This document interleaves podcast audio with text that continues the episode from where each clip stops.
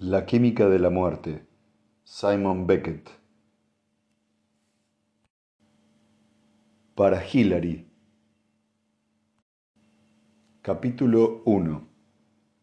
El cuerpo humano empieza a descomponerse cuatro minutos después de la muerte. Lo que hasta entonces era un recipiente de vida atraviesa su última metamorfosis fagocitándose a sí mismo. Las células se disuelven, el tejido se vuelve líquido y después gas. Inanimado, el cuerpo se convierte en un inmóvil festín para otros organismos. Primero bacterias, después los insectos, moscas. Ponen huevos pero que no tardan en abrirse. Las larvas se alimentan de este caldo rico en nutrientes. Luego migran, lo abandonan de forma ordenada, avanzando en perfecta procesión, siempre hacia el sur, a veces hacia el sureste o el suroeste, pero nunca hacia el norte. Nadie sabe por qué. A estas alturas las proteínas de los músculos ya se han descompuesto, produciendo un potente caldo químico. Este caldo es letal para la vegetación y mata la hierba al mismo tiempo que las larvas avanzan por ella, formando un macabro cordón umbilical dadas las condiciones apropiadas, clima seco y cálido, ausencia de lluvia, ese ondulante desfile de invertebrados amarillentos puede llegar a alcanzar varios metros. Resulta un espectáculo curioso, y para la persona curiosa, ¿qué más natural que seguir el rastro hasta su origen?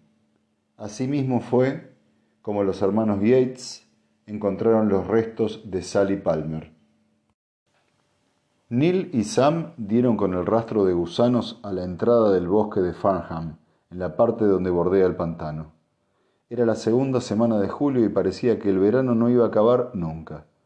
Hacía un calor eterno que había arrancado el color de los árboles y caldeado la tierra hasta tornarla dura como el hueso.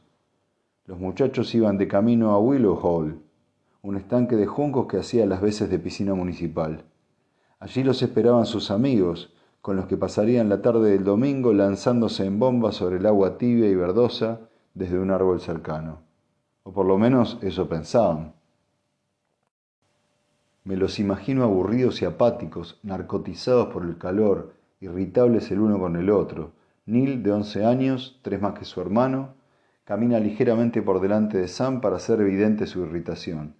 Lleva un palo en la mano con el cual golpea los tallos y las ramas que encuentra a su paso. Sam se afana detrás de él, sorbiéndose la nariz de cuando en cuando. No a causa de ningún resfriado veraniego, sino por la alergia al polen, que también le congestiona los ojos. Un antihistamínico suave lo aliviaría, pero eso todavía no lo sabe.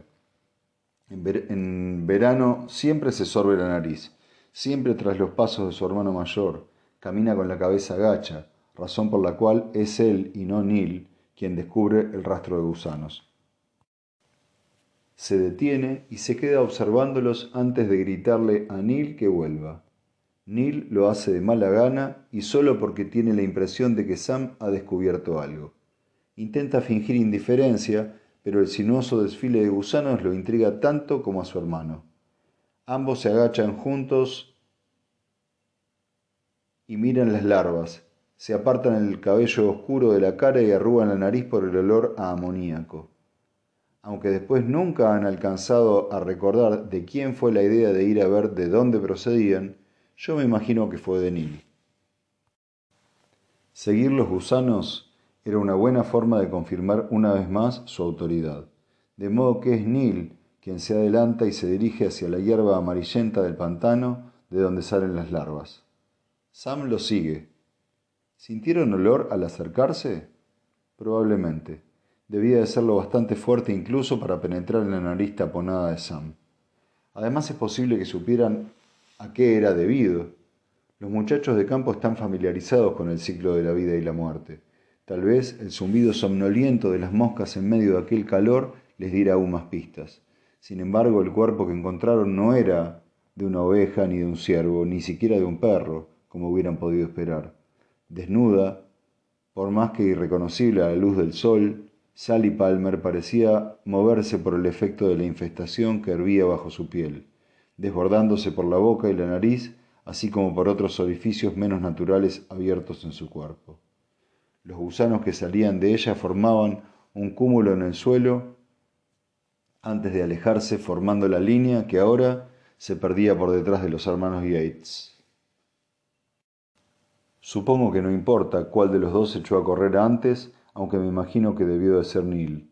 Como siempre, Sam debió de salir tras él, intentando no quedarse rezagado mientras corrían hacia su casa primero y hacia la comisaría después, para llegar finalmente hasta mí. Le di a Sam un sedante y un antihistamínico para aliviarle la alergia. De todos modos, en este momento no era el único que tenía los ojos congestionados. También Neil estaba conmocionado por el hallazgo, aunque empezaba a recuperar su desenvoltura juvenil. Por eso fue él y no Sam quien me explicó lo ocurrido, transformando ya el crudo recuerdo en algo más aceptable, un relato que poder narrar una y otra vez. Más tarde, cuando los trágicos hechos de aquel verano prodigiosamente caluroso empezaron a quedar atrás, años después, Neil seguía repitiéndolo, identificando en la mente, identificado en la mente de todos como aquel por cuyo descubrimiento había empezado todo. Pero no fue por eso. Lo que pasa es que hasta entonces no nos habíamos dado cuenta de lo que habitaba entre nosotros.